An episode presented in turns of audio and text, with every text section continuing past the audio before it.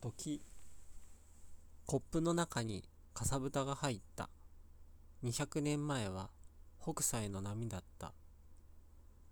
水の中から湧いた。背が僕の祖先であって方角を見余らないようにどうやら魚になったみたいだけど。そんなことはどうでもよく僕の傷を何とかしたい。大丈夫ですか？今度はそこに唇をつけ込んでも。